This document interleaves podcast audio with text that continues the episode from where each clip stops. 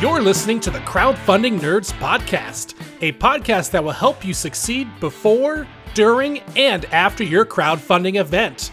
And now, here is your host, Andrew Lowen. Hey, everybody, and welcome to another awesome episode of Crowdfunding Nerds. I am your host, Andrew Lowen, and I am joined, as always, by faithful Richard and not Sean, because baby reasons still. In his place, we have Jasper Gardner Birch, who is back to talk about really, I guess, to dive deeper into this article that he wrote, which was fantastic. Just as a, a short review, put a game on Kickstarter called Nut Hunt and wrote an amazing series of articles called uh, Kickstarter in Review.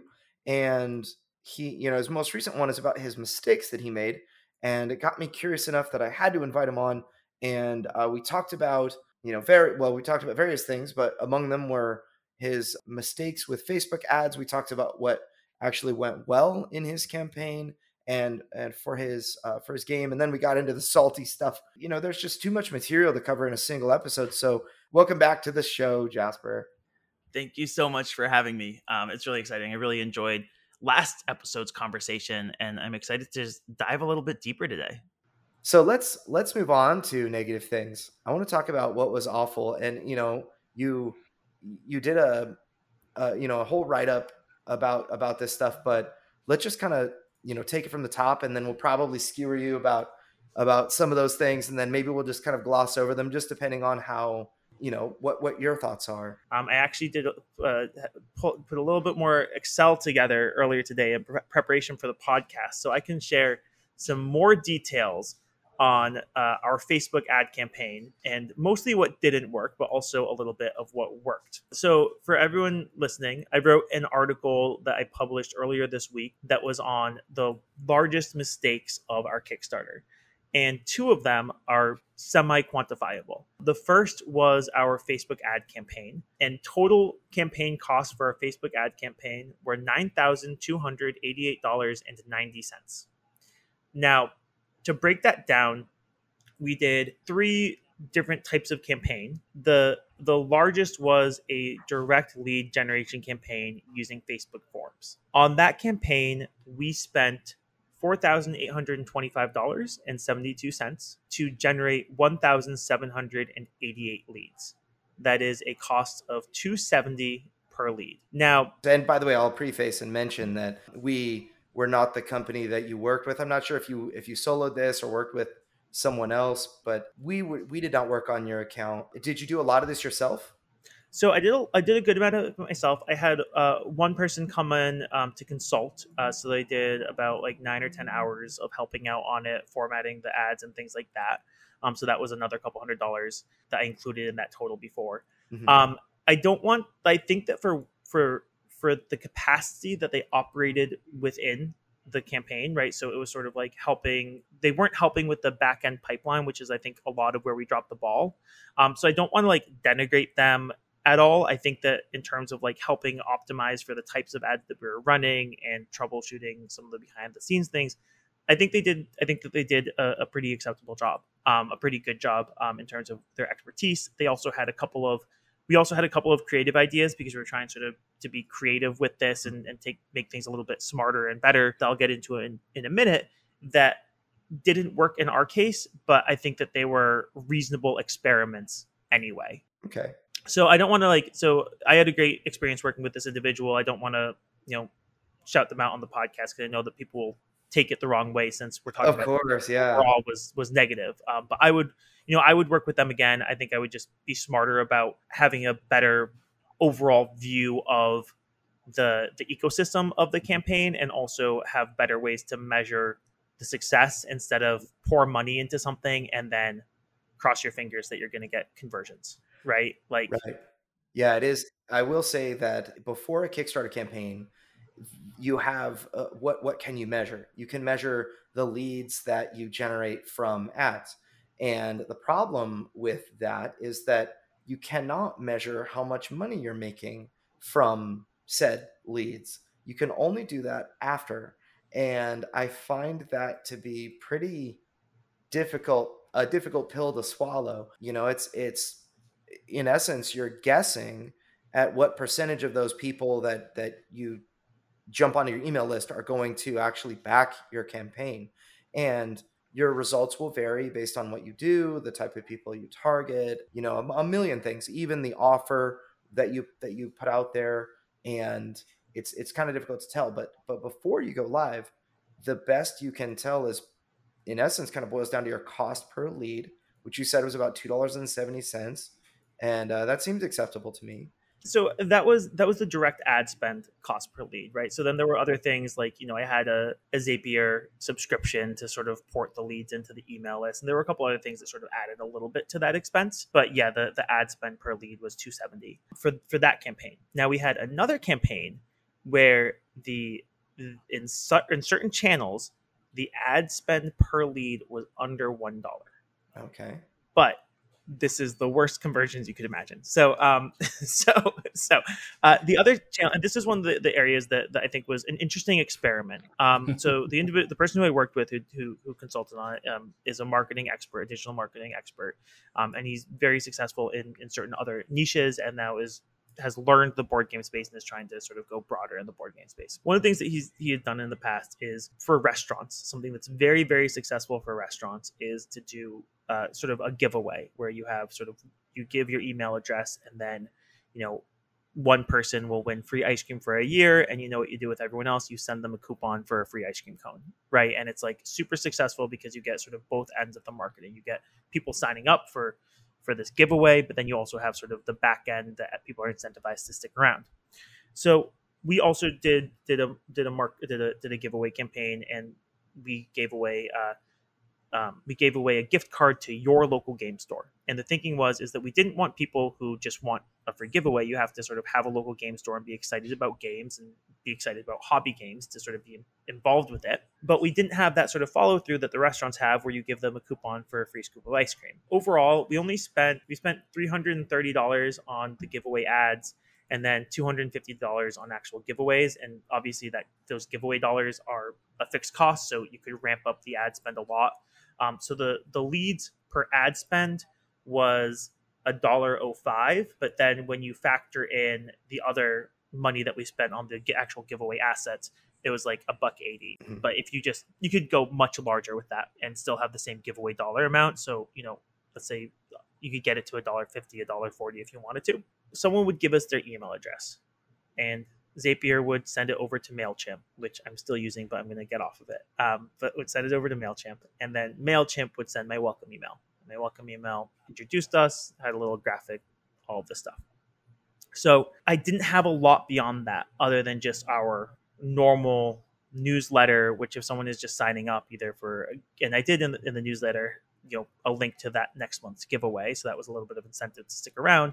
But I didn't have like a really strong way to get people to come and be a larger part of the community um, and to be more engaged with us and to hop on our Facebook and to actually care, to be honest, which I think was, you know, a huge opportunity missed that I think I have it figured out for our next game, but that's for some idiosyncratic reasons with that game. Um, that's going to make it really easy because we're doing a big digital play push for that game. But it's something that I'll need to figure out on our future games is how to have this pipeline that you guys talk about on the podcast of getting people fully integrated and engaged with who you are and invested with you and your your product instead of just having the single touch point of this email that they gave you. Yeah, I, I tend to find that the email list, a lot of people will ask, you know, why?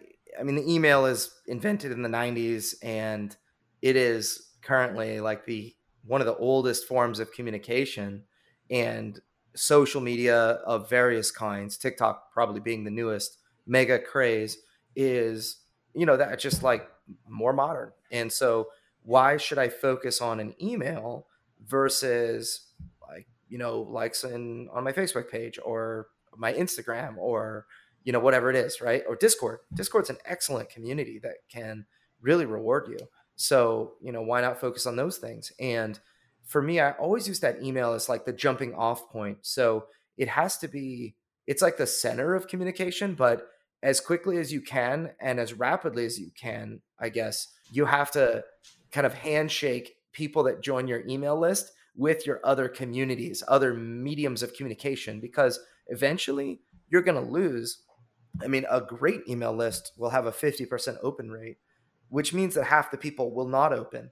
And so, you know, at the very best, you'll get that 50%, and more likely you'll get between, you know, maybe 25 and 40. And so you um, really need to get people. But uh, by the way, the welcome email is going to have an open rate of well above 50% if you have an email that just gets sent out right away. And that's like your one shot to get people into your Facebook group or your Discord community or what, wherever it is that you are going to kind of build. And I, I tend to find that that email is really important, but you have to use the email to bring them into I don't know the marketing machine, if you will. So for me, like every email that I send has to have a social media like a group that I focus on trying to get people to that group or something similar. Email's a staple I think that'll be around for quite a long time still. Maybe maybe I'm old, maybe I'm a boomer, but uh, I act like a boomer because um, I'm not very I, I'm not on TikTok. I don't Instagram. I don't. There's. I don't. Oh, I'm not a fan of social media myself, but I do have some things. In fact, Andrew will probably laugh. I actually jumped on Discord today just to see if there was anything happening.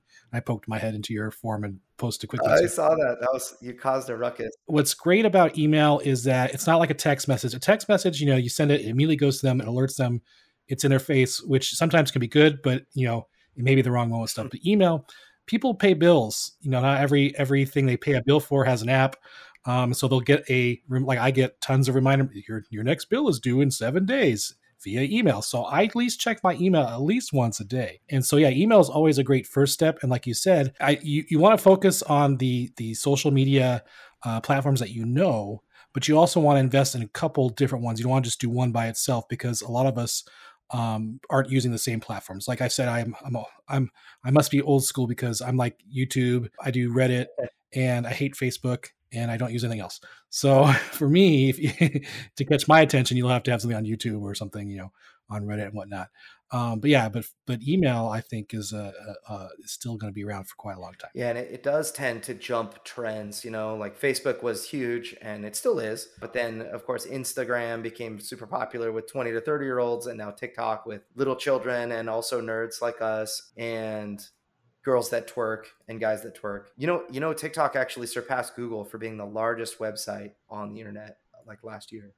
It gets more views than Google. So yeah, so there are a lot of twerking That's scary people um, out there. and um, you know, I, I actually have a real estate friend that became kind of famous in the area for just taking short TikTok videos of deer. He gets like 400,000 views per video of just TikTok or of deer eating and being boring. And he sells lots of houses that way too. So it's kind of ridiculous. So the, the I, I, guess the kind of the conclusion of this Facebook ads segment is you feel like where you could improve next time is the uh, funnel that you that you brought leads into, and instead of uh, getting leads and kind of capturing them and holding on to them for you know just when your Kickstarter launches and maybe sending out your monthly newsletter to those people you would try to you know maybe uh, as as i always call it that virtuous cycle of sending them to a landing page capturing their email trying to get them into a community quickly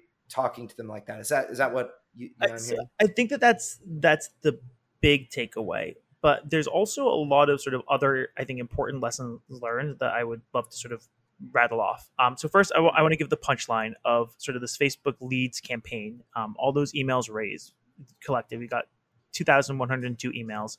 32 of them became backers, right? So that just sort of shows the the huge the huge the the the ouch right wow. um so there's there's a there's a number of things one this virtuous cycle i think it, i need need to do a much better job um, about implementing that another issue is actually i think domain health which is not something that i was very that was front of mind um going to the campaign but our email list grew substantially over the course of a couple months leading into the campaign.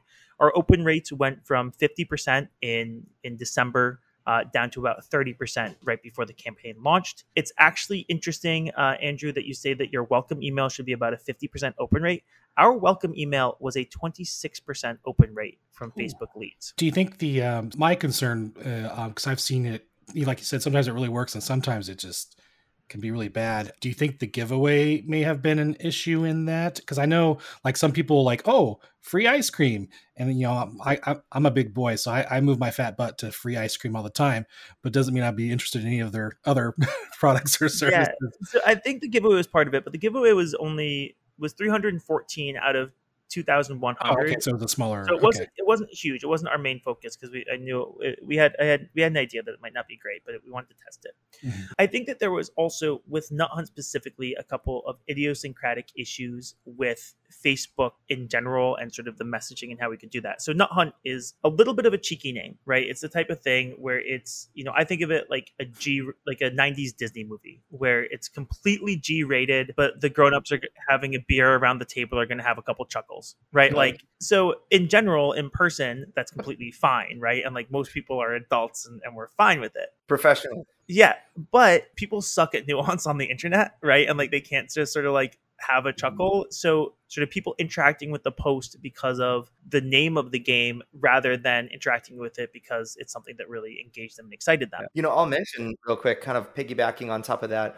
Um, I have in Deliverance, you've got, uh, in essence, it's a Christian board game, and I have, a, I would say like half of the fans are Christians, and then half are non-Christians. Like it's got a lot of crossover, which is cool.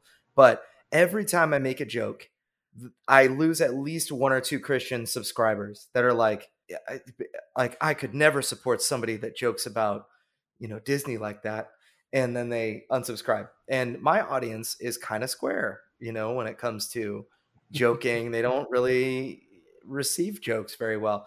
The we'll say like the non-Christian segment, like the, we just laugh together, and um, but every April Fools, I, I lose like a few people because we I put like a bunch of googly eyes on all of the angels and I'm like we're doing realistic angels now like put a bunch of googly eyes on the angels because you know everyone always talks about that and I lost backers because they're like how dare you do this you know? I mean isn't the biblical description of angels though like some of them are like terrifying right? They're like tons of they all have googly eyes of some kind and right? yeah yeah but eh, anyway so I just I just find that funny you know when you when you joke it it it kind of um is something that a corporation can't really joke because you're the man and I need to stick it to the man and you're not a real person. But when you get out of that corporate veil and you're like, hey, you know, I'm Jasper or for me, I'm Andrew talking and whatever, it tends to be a joke tends to be received a lot better. But, you know, it's just, I guess, lessons learned.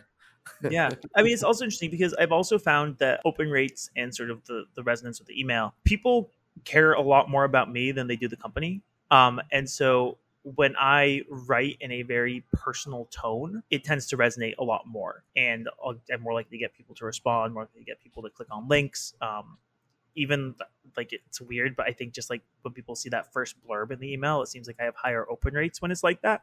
Mm-hmm. Um, so sort of another lesson learned is sort of the messaging is really important, and you know, for better or worse, I have made myself the face of this company right? And I will be, you know, like Jamey Stegmaier is for Stonemaier Games. Like I will be the face of of this company sort of going forward. And so people want to relate to me. They don't necessarily it's not about Pine Island necessarily. So other lessons learned. I mean, those were the big ones. The domain health is interesting. Also, uh, what I actually ended up doing to sort of circumvent sort of maybe any domain health issues, because I think I did get a little bit of of that. I had one person who I emailed with before be like, "Oh, this went to spam." It's like, all right, that's a problem. So I actually um, used Lemlist, which I'm not sure if your listeners are familiar with it, but Lemlist is an email service that warms up your email address so it sends emails to other accounts to sort of get it in good standing in sort of Google. And then instead of doing a normal list serve email or a blast email, you schedule your email so it sends out one at a time and you paste it. So you can do one at a time every two minutes for the next two weeks. Mm-hmm. Um, and you do it just during waking hours and you can personalize the emails so it feels a lot more personal when people open them. So what I actually ended up doing is I we like our open rates weren't great during the campaign. And I was like, you know what I'm going to do? I was like, I'm not going to worry too much about the health of the Pine Island email account. So I put our email, I put our list serve into Lemlist, and I sent everyone an email from our personal email address. And I was at first doing that by hand, and I was like, there has to be automation for this, and that's how I sort of found Lemlist. And it's a really good service um, for what it is. I'm not a permanent subscriber, but I paid the 60 bucks for a month to sort of like get the features unlocked. Um, and I think that that was useful. And we also, outside of the Facebook ads email list, email list, I've also had very good resonance with um, retail stores. Um, and I've had two touch points with them, and one of them was emails, which I sent through through Lemlist. Um, we've had uh, like about I think like 50, 50 retail stores get back to us. Not all of them are interested, but we've had a pretty good success reaching out to retail stores for like a direct to retail program. Yeah, I think I read you have uh, at least about 14 retail backers. Is that right? So we have 14 retail backers on the actual campaign, but then outside of the campaign, we have even uh, more. Now you quickly you, you briefly mentioned that you use Lemlist to find some of these retail backers. Was this something where you just grabbed a list of stores and then sort of plugged them in, or how did you how did you market? So what I actually did is I scraped GAMA's store locator um, to get the mailing addresses and email addresses of 850 um, U.S. and Canada-based yep. friendly local game stores. Then we did a physical mailer to all of them. So our cost for that was a little over a dollar. Um, per um, and we sent an actual physical mailer to every single game store that we could get the address for. That I think I should have timed it a little bit later. We did it pre-campaign, and it was like check out our campaign when it goes live, and it had a link to the landing page. Um, uh, in retrospect, I would either do two mailers or I would do uh, and have one go out during the campaign, or I would just send them all during the campaign. I think that would have been a much better idea. Um, but even with that, you know, it made it introduced us. Within every mailer, we had a printed out letter from me that I signed personally, so you know it was like a little personal touch. Um, we had like a little stamp that we put on the envelope with squirrels, right? A nice little like touch to be like, hey, like we care and we're here and this is what we're doing. Introduced us, introduced the retail pledge level, told them a little bit about the game. During the campaign, um, I started sending these emails to all of these retail backers, and a good number of them sort of who got back to us said that they rec- they were like, "Oh, we we got your flyer," and started a conversation with us. There are a lot of retail stores that will only buy through distributors. There are uh, plenty that won't do um, Kickstarters. There are plenty that only want one or two copies of a game, and for us, where our economics are, it's too costly to break cases. Um, so it's either sort of one case or no cases. So you know, so it, it's mixed, but right, we had 14 retail backers in the campaign, which I think is pretty decent. We have over 10, so you know, let's say we're like 26, 27 firm yeses for wanting to buy at least a case of our game, and then we have about 50 maybes um, that are sort of floating in the ether. So I don't know what's typical for a new campaign for a new for an indie board game publisher. I think that's a pretty good result. One of the things that I'm thinking about is like, can we also send more games out to like high traffic board game cafes. That's a mm-hmm. huge capital investment, but it might be worth it, right? Like it might be worth it to send out like 50 or even 100 games and just eat that cost to mm-hmm. get it into like every board game cafe in every major city to me, I, I think that uh, it is a good idea, but uh, there are a couple of challenges with doing something like that uh, to think about logistically. Um, so one example that uh, of a way that this worked really well is I did T-shirts for the Deliverance campaign, but I did I I ended up taking pre-orders for T-shirts with my audience before we went to Kickstarter.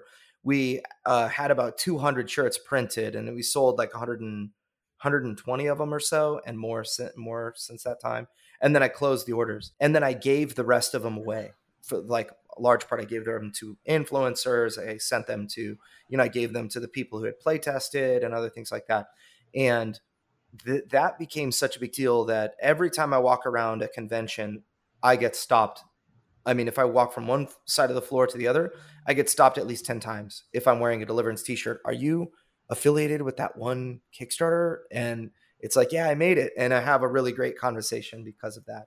And I think that that did a lot of great things for Kickstarter. We also, you know, people demanded that I did shirts. So we ended up selling another 500 on the oh, Kickstarter wow. campaign.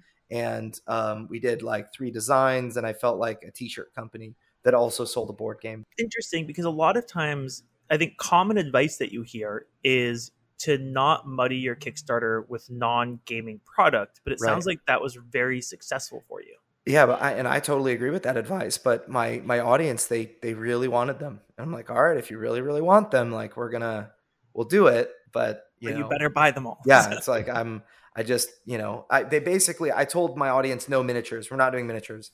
And they beat my door down until I included angel minis. And they freaked out in a good way when we did the angel minis. And then the same thing for the t shirts. And so, but, you know, with t shirts, you can do like an unlimited number. It's just however many I get ordered, then I can print that many. But with uh, board games, you have a finite number. So I had a client one time uh, that does ghost pepper hot sauce. And they they have a finite amount of ghost peppers that they're able to purchase and they use all of them to make the sauce and they're going to sell all of it but the question is are they going to sell direct? Are they going to sell through their you know amazon distributors or are they going to sell through wholesalers whatever? And they wanted to sell as much direct as they possibly could because they would make the highest margin. So the um you know for for a campaign kind of to bring it full circle back to a campaign like nut hunt if you make let's say you know 3000 copies and you give you know uh, your your you deliver to your backers and then you have i don't know 1500 left then you'll probably sell through those if the game is good and if you're you know if you do a little bit of post campaign support you can do a little bit of ads or whatever and that's very low effort and low dollar requirement um, to sell through those 1500 units.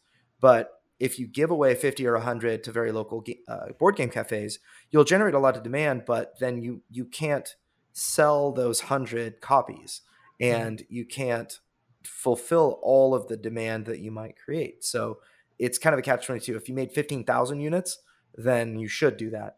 But if, yep. you know, so I guess it depends all on your It's really hard. This this stuff's so hard because it's so hard to know like Kickstarter is a great way to help gauge demand to some extent, right? Like we're not going to print 10,000 units right now, right? Like we're probably going to print 3,000 like you said. That's sort of like what I'm thinking. But it's so hard because for Nut Hunt and for our next game, I have had people come up to me and tell me Nut Hunt is my favorite game full stop, right? No ifs, ands or buts, right? And so you know, that's not everyone, but it's the type of thing where like there is some chance, there's some one outcome among many is that this will connect with those people strongly enough that it'll become sort of something like larger than life, right? Like I'm not saying that that's like the base case. Like the base case was we probably sell through 50,000 games and then you know do another another print run and sell you know another 1500 or something, right? Like that's sort of like the base case. But somewhere in this like range of outcomes is this tipping point where if we can get it in front of enough people, it could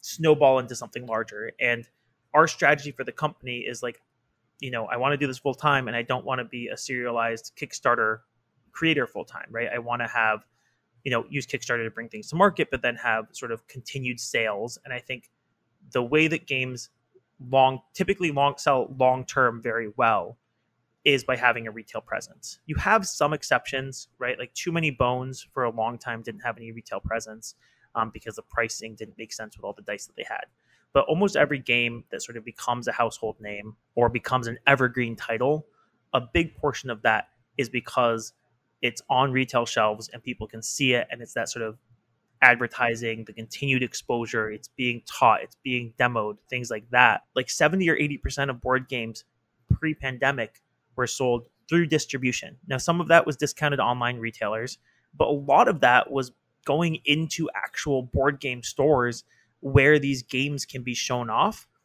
And so it's hard because I think it's tough to to gauge how many to print to to meet the demand and not sort of have warehousing fees and not, you know, have to sit on things, but you also want to account for like what if there's you get a really good view, review from Shut Up and Sit Down, and then everyone wants your game suddenly, right? So like there's a lot of uncertainty over these outcomes. Obviously, margins are the best if people buy direct from us, and that's great.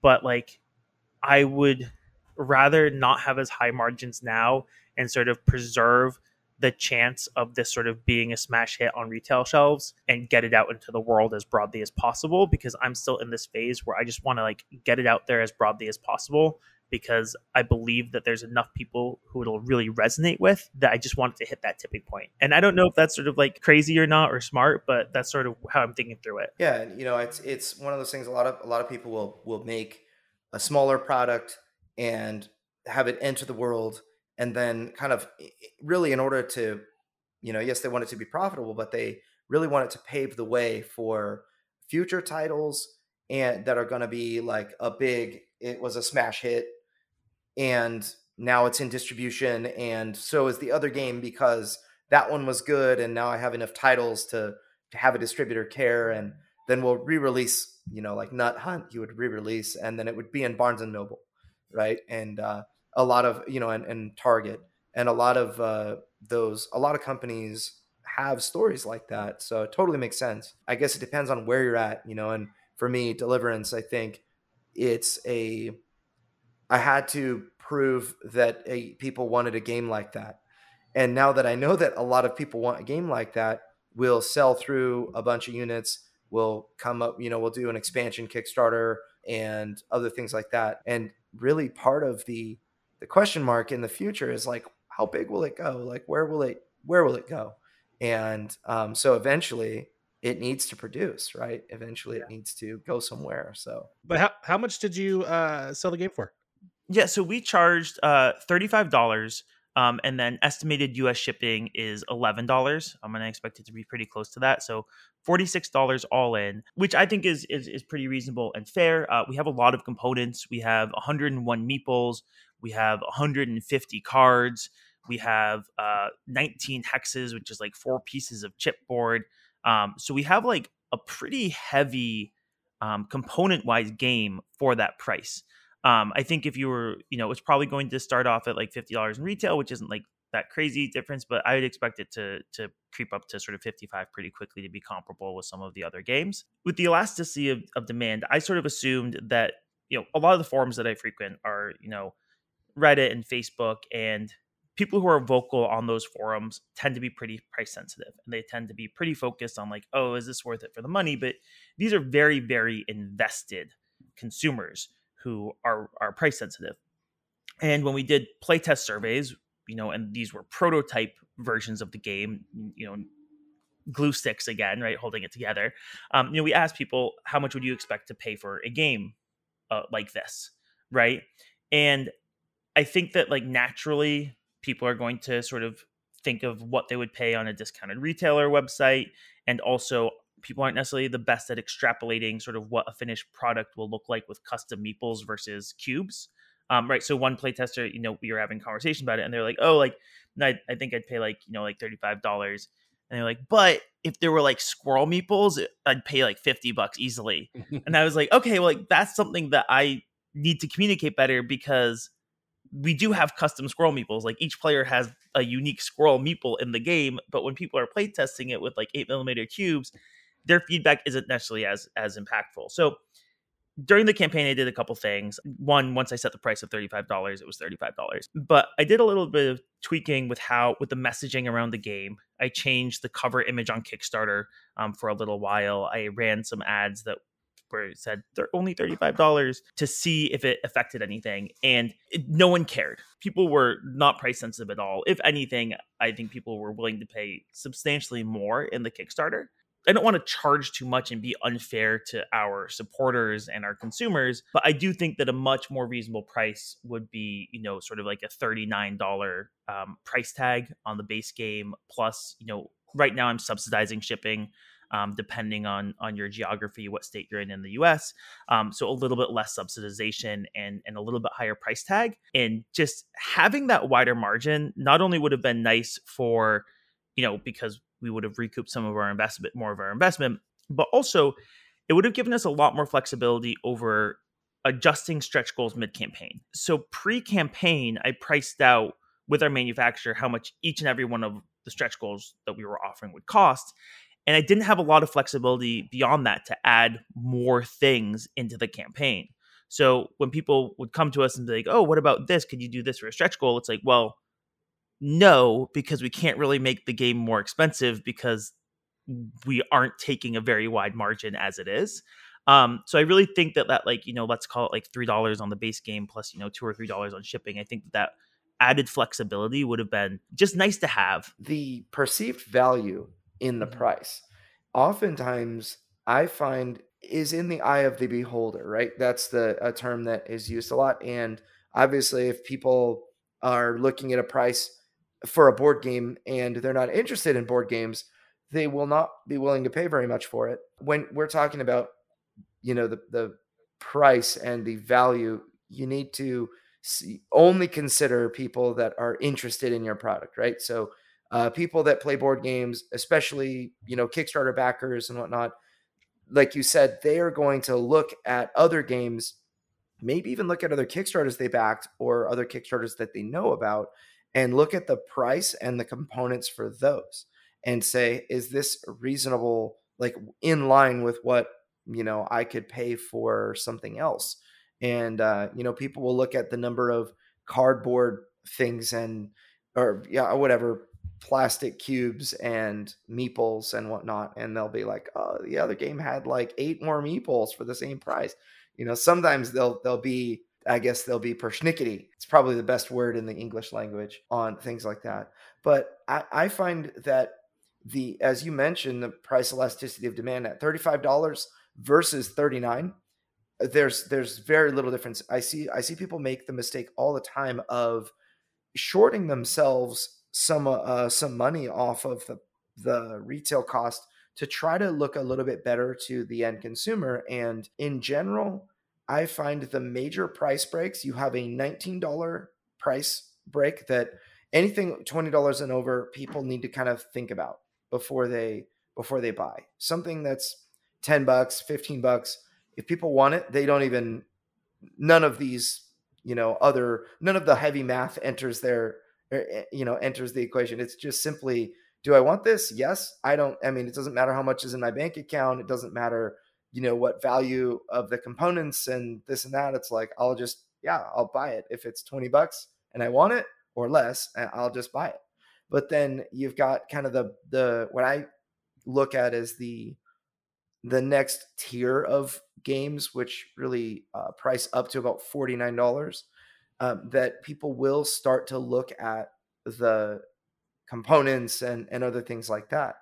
And, you know, as somebody that is close to the game itself, you look and say, okay, this is the manufacturing cost, and I should probably price a $49 retail. Maybe it's $10 or whatever landed cost, and you need to price it at about 50 bucks to, you know, to make money on it at, at retail you're like, well, you know, could I squeeze it a little bit more? And I think that maybe one of the major takeaways of this particular lesson is it shouldn't be about what you think the tightest best price is, but it should be more about the value to the end consumer and what they're willing to pay for it.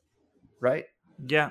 And I think that that's fair. I think that I I underestimated what people people in general wanted excuses to pay more. And one of the things that I didn't do with this campaign because it's our first campaign is I didn't have a lot of add-on products or different SKUs. In general, I think that people were looking for reasons to pay more, not reasons to not back it. And we might have lost a, a couple backers right here and there um, who who would have bought it if it was a couple bucks cheaper, but not very many at all. I also want to make another point on sort of the power of pricing a little bit higher that I think is a little bit underappreciated and that I didn't appreciate um, quite as much. Earl, uh, marketing on one of the big reasons to be on Kickstarter is because of the discoverability on the Kickstarter platform um, versus other crowdfunding platforms. There's sort of this inherent audience that is seeing similar projects that they've already backed, back things that their friends have backed, and also looking at the front couple pages of Kickstarter. So, the way that the Kickstarter algorithm places you is based on a number of factors, but the biggest one is funding um, how quickly you fund, how much money you bring in, um, and then how many backers you're bringing in, the velocity of backers, and the velocity of comments on your page, right? All of these things sort of go together into some algorithm that we don't know the secret sauce for, but you can see mm-hmm. sort of the output. So, yep. by charging less money, we were handicapping ourselves in the Kickstarter algorithm because at the same backer count, we would have had a higher dollar amount, which would have been more likely to get us higher up on those first pages of And then the argument is that your backer count would not have dropped if you charged four bucks more, you'd have had very similar numbers of backers. Exactly. Exactly. And we would have funded faster, we would have been higher up in the algorithm, had more discoverability, and you and somewhat of a knock-on effect just from charging a little bit more or by giving people sort of options to to buy add-ons or, or give you more money assuming that you don't have a game that you know is at a price break where it's people are super super price sensitive right but assuming that yep. there's not a lot of price sensitivity which i think was our case i think charging more not only would have given us wider margin but also just helped the overall campaign made it a bigger project and had some nice knock-on effects yeah you know the uh, price sensitivity is something that i'll that i'll say Kickstarter backers are less price sensitive than a traditional board game buyer. You know, a lot of the time there's this battle between, you know, in in like various social media groups, you can find people advocating for supporting the local game store while at the same time like their next post is, "Oh, there was a sale on Amazon, right, for this particular game that I've been looking out for, so they buy it." And so you you know you've got a lot of board gamers will buy stuff off Amazon and bring them into the local game store because they are a little bit more price sensitive, and you know then others are going to want to more support local their local business and and that sort of thing. But with Kickstarter, I mean there there are a couple of other reasons you'd want to back on Kickstarter, but you know in general you're going to get something that you're you're going to pay money for something that you're not going to receive for a year. That to me says that those people that can do that are able to afford more than somebody who is looking for the next deal on Amazon. I uh, have found in general through these last several years that we've been marketing games, you know, COVID hit and everybody went inside and spent more money on Kickstarter everybody expected that they would live through COVID because they had board games that would arrive in 18 months. You know, that's that's what I we generally found, and um, a lot of business owners that you know were publishers um, putting games on Kickstarter. Those people, for a couple of months during COVID, they all pulled their projects. In fact, I think Frosthaven was like the only, you know, one of the only major projects to launch in April, May, June it was like or March through June was was basically Frosthaven, and there might have been a couple others that decided not to reschedule their launch, but a lot of people rescheduled, and it was you know interesting because you know we would have been really hurt at that time if we had the amount of volume of clients that we did uh, today because people were pulling their projects and not going to Kickstarter um, but because we only had a few clients, we'd only been doing this for you know six months or so. Uh, we you know we were going to Kickstarter anyway, and I remember marketing Ascension Tactics and getting the cheapest cost of, uh, per click and per subscriber that I've ever received because everybody stopped mm. advertising. But the key is people didn't stop buying. And even today, we're having, you know, we've got inflation and other various uh, scares. I I am seeing numbers on Kickstarter are not um, contracting as quickly as you might expect. And I actually don't notice contraction at all yet, uh, which is kind of weird to say. I think that Kickstarter backers have a little bit more disposable income as, uh, you know, because they're able to buy something and wait a long time for it. So uh, my background uh, was in finance historically before I, I left to, to do Pine Island. Um, and people are essentially who are buying on Kickstarter, you're buying forward.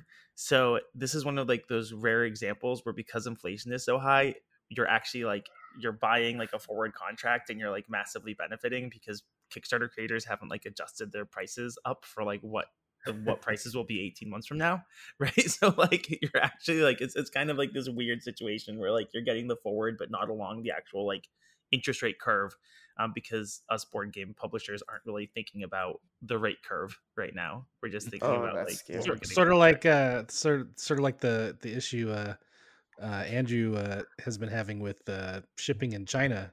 Um, I remember when when he started the Kickstarter, uh, it was like three thousand ish uh, for a container, and now I don't know where it's at now. I think uh, maybe well, Andrew, you can probably discuss it, but I know it went up to like thirty something thousand dollars per container.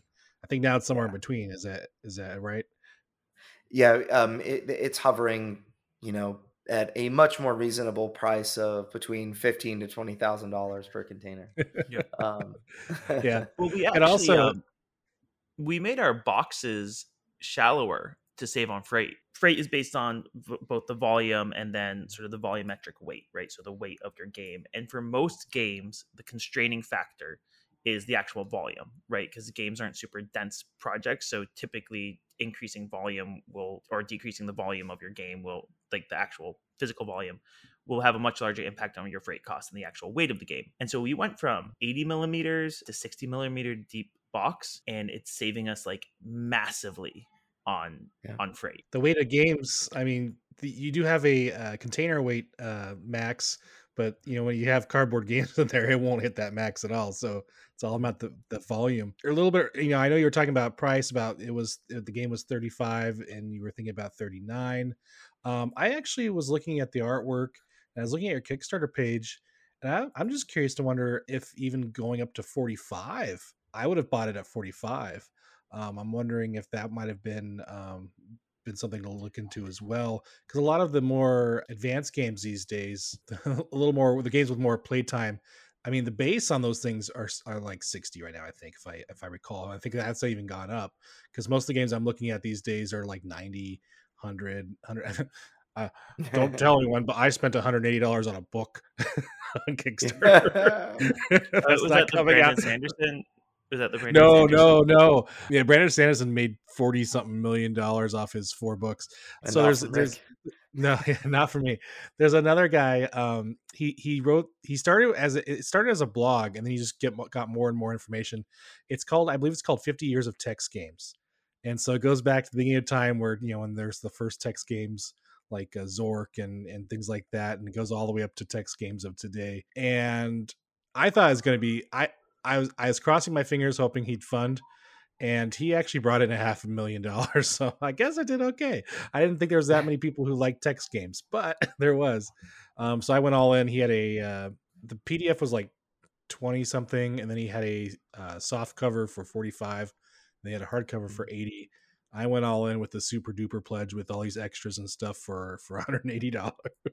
so I guess I was a super fan woo for a book. yeah. Now, you know, one one other thing I thought might be important to note is the the offer is not just the price of the game, but it's also the full price of all the things, right? So you've got shipping as well. Mm-hmm. And I would, you know, what's nice about books are that you've got subsidized shipping, government subsidized shipping for things like music and books, which is awesome. But yeah, but that's if well, that's only for the US part of the shipping though. right so which you know is, is, a lot of the shipping you know the bulk of the shipping at least 60% of a kickstarter campaign would be the us if you know or or more and i'm curious uh, you know so what you wrote was that so you charge $35 a game and $11 for us shipping you felt like it would be better to charge $39 plus $15 shipping and you felt like you'd have minimal negative impact with I that. think that the the 15 is, is sort of up in the air because uh, it, Andrew, we had a little conversation on Facebook before where you think that that sort of $50 price break is pretty important and powerful. And I think that you're probably very right on that front. So I think that, you know, maybe 35, 39 plus 10 plus 11, uh, you know, somewhere in there would have worked well. Rick, to your question earlier about charging 45 a game, where I'd be hesitant with that is I if I if it was 40 so r- right now it's 46 a game all in right and I think that mm-hmm. that makes sense because I think that this game can support a 50 or 55 dollar MSRP um, so the Kickstarter backers are getting a little bit of a discount. I think increasing it too high would have sort of made it a little bit hard because this I don't think the game could support a $65 MSRP right now, right? So if we're charging 45 plus plus shipping on top, that would be hard. What I mm-hmm. think this is also teaching me a lot though, this this entire process and this conversation about what is the right price to charge to your Kickstarter backers because you have sort of two competing motivations that are pulling you in different directions as a creator. On the one hand, you want to recoup your investment and make enough money to live a life and publish more games, right? You're trying to it's a for-profit entity that is trying to sort of make some money. And alongside that, uh, as we've talked about, you have a price insensitivity on Kickstarter specifically, and a lot of consumers who are probably willing to pay a higher price. That may not be reflective of your end consumer. Exactly. And on the other hand, one, that might not be reflective of when it's on a retail shelf, but also you want to do right by your customers. Like, I don't want to sell someone a game and then six months later they're like, oh, you know what? Like, I kind of overpaid for this. Like, I like the game, but you know it's it should it should maybe should have been a little bit cheaper or or whatever you have like not only because you don't want the negative feedback but also because like we're making board games you know we want to make a living making board games but we're making board games not because it's the most lucrative careers that we could have chosen right? Like i was in a more lucrative career before i left to publish board games right? We're making board games because like we love board games and we love the community around board games and we love the people who play board games and we want to create something and bring it into the world and give it to people and they'll, so they'll love it. And so we're doing this career because we're passionate about it and we want to give people good value. So those two competing factors i think i have a new understanding for why kickstarter exclusives make sense because they allow you to either kickstarter exclusives or the add-ons um, that are so popular I don't think that it's just FOMO. I think you see a lot on the internet that people sort of are like, oh, they're just FOMO marketing. They're just FOMO is fear of mm-hmm. missing out, right? Um, and so it's a sort of a denigrative, a denigrative term for creators who create sort of fake scarcity in order to you know make people buy their product because they're afraid they won't be able to get it in the future and i don't think i, I now have a new appreciation where i I never really thought that it was fully FOMO marketing at having these exclusives on Kickstarters because I've always thought it was sort of a way to reward people who are your supporters early. But I have a new appreciation where I think that even less so because, you know, people who are less price sensitive, how do you give them value? Right? Like if someone is less price sensitive, other than just you know how do you still give them more value at the price that they mm-hmm. want to pay for something and the way that you do that is by giving them more content or more or something special or something extra and so i very much now am, am falling into the camp of like having add-ons or having some sort of exclusivity for the Kickstarter backers is just like the fair is just like a fair way to go about it where these mm-hmm. people want to pay you more money and want to give you more money and wouldn't care if you made it 3 or 4 dollars more but then how can you still do right by them and that seems to be the obvious way to do that which isn't something right. we did with our campaign. That is but. part of the offer, you know, the the one of the questions that you need to answer at, you know, when you're going to when you're taking anything crowdfunding is why back now? This is oftentimes, I think, parroted in a way that is more ignorant of the way things go with creators. But you know, the the the objection that you'll get is how you know why why back now versus you know just buying it at retail. Like I'll get it off Amazon later. I'll get it off wherever. I'll get it from a local board game shop. I'll pick it up from Target later. It, and, and the reality is that a lot of games that are made on Kickstarter are Kickstarter exclusive, regardless of if they say it or not, because you're not finding them as if you didn't back it on Kickstarter, you're not going to get it, right? As I was gonna say, I think like eighty to ninety percent of games don't go to retail. Like it's pretty right. high. Yeah. Eh, so you know, it's it's one of those things that I I think people are very loose. They play fast and loose with something with with a phrase like that, and in actuality, it it might entire the entire thing might be Kickstarter exclusive. So, um, but yeah, it is part of the offer. Why back now? You know, and, and you need to answer that question, or you're going to lose backers. $39 with a, uh, I mean, you could probably do $11 shipping, $39 and 11 shipping. Uh, one of a couple of other elements that will help kind of, it's a pill to swallow, a large pill to swallow, the whatever price it is. You know, $39 is not bad. $11 shipping kind of stinks, but if you get to charge later in a pledge manager, then they're only paying $39 for Kickstarter or for their for their game. You know, and if you determine later that the shipping, you know, if it goes up, which for deliverance it obviously went up, we charge $3 more for for shipping and we got no there were no issues from our backers they were they were happy with but it's uh, you know and i i also found that after after our kickstarter ended I had people that really wanted dice, that really wanted extra, um, like you could do packs of meeples or other things. And you can create add-ons in the pledge manager for people that that wanted them and we we actually made a pretty significant margin we sold several hundred dice sets like 300 over 300 sets of dice at wow. like four bucks and 50 cents a piece and i mean that just drove up average pledges pretty significantly something little but people really want it and you know that's that's another opportunity to kind of add on you know little bits here and there for for folks. But i definitely think that uh we probably we probably talked a lot about this um already but i i, I like playing with numbers. I think $50 is a big benchmark. Um It's $59 is kind of like the I would say the new 49, but you know, I, I still think that people are a little price sensitive above 50 mm-hmm. and really maybe even above 49.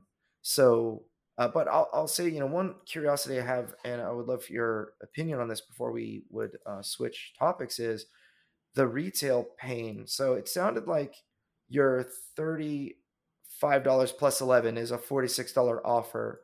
Mm-hmm. And you felt like a $49 retail price is is going to jive with that that offer you know basically they could have saved three dollars by getting it on kickstarter um, is that what you were thinking was? Yeah. So I'm yeah. So so that was my thinking is that it's probably going to be about a 50 retail game. I think that it might, at a lot of retailers, might end up creeping it up to to to 55 um, just based on where comparable games are are sitting on shelves now future print runs will probably have a little bit of a higher price point on them but that's my gut is that it's going to be a, a little bit you know people save a little bit off the retail and our first print run isn't going to be like crazy large so you know mm-hmm. it, it is what it is actually what's interesting is in conversations with retail stores I had a couple of retail stores telling me that they wish that I charged higher on the campaign because their thinking is is that that $35 number when someone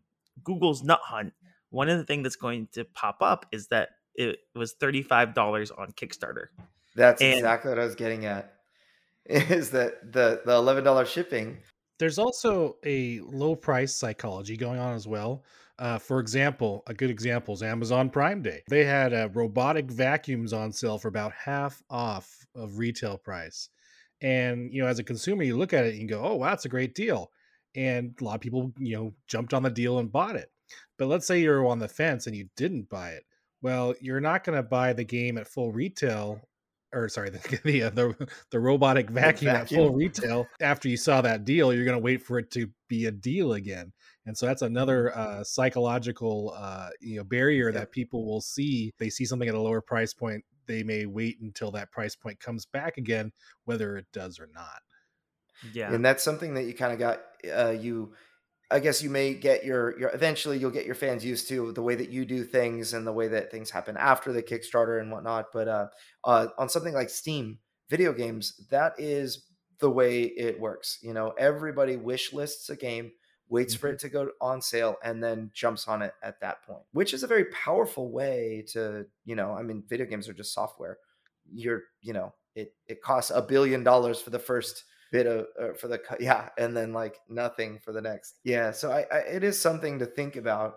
I don't think that it's you know um impossible to to overcome but i would say if you charged $49 for the base game and $1 shipping it retailers would be much happier.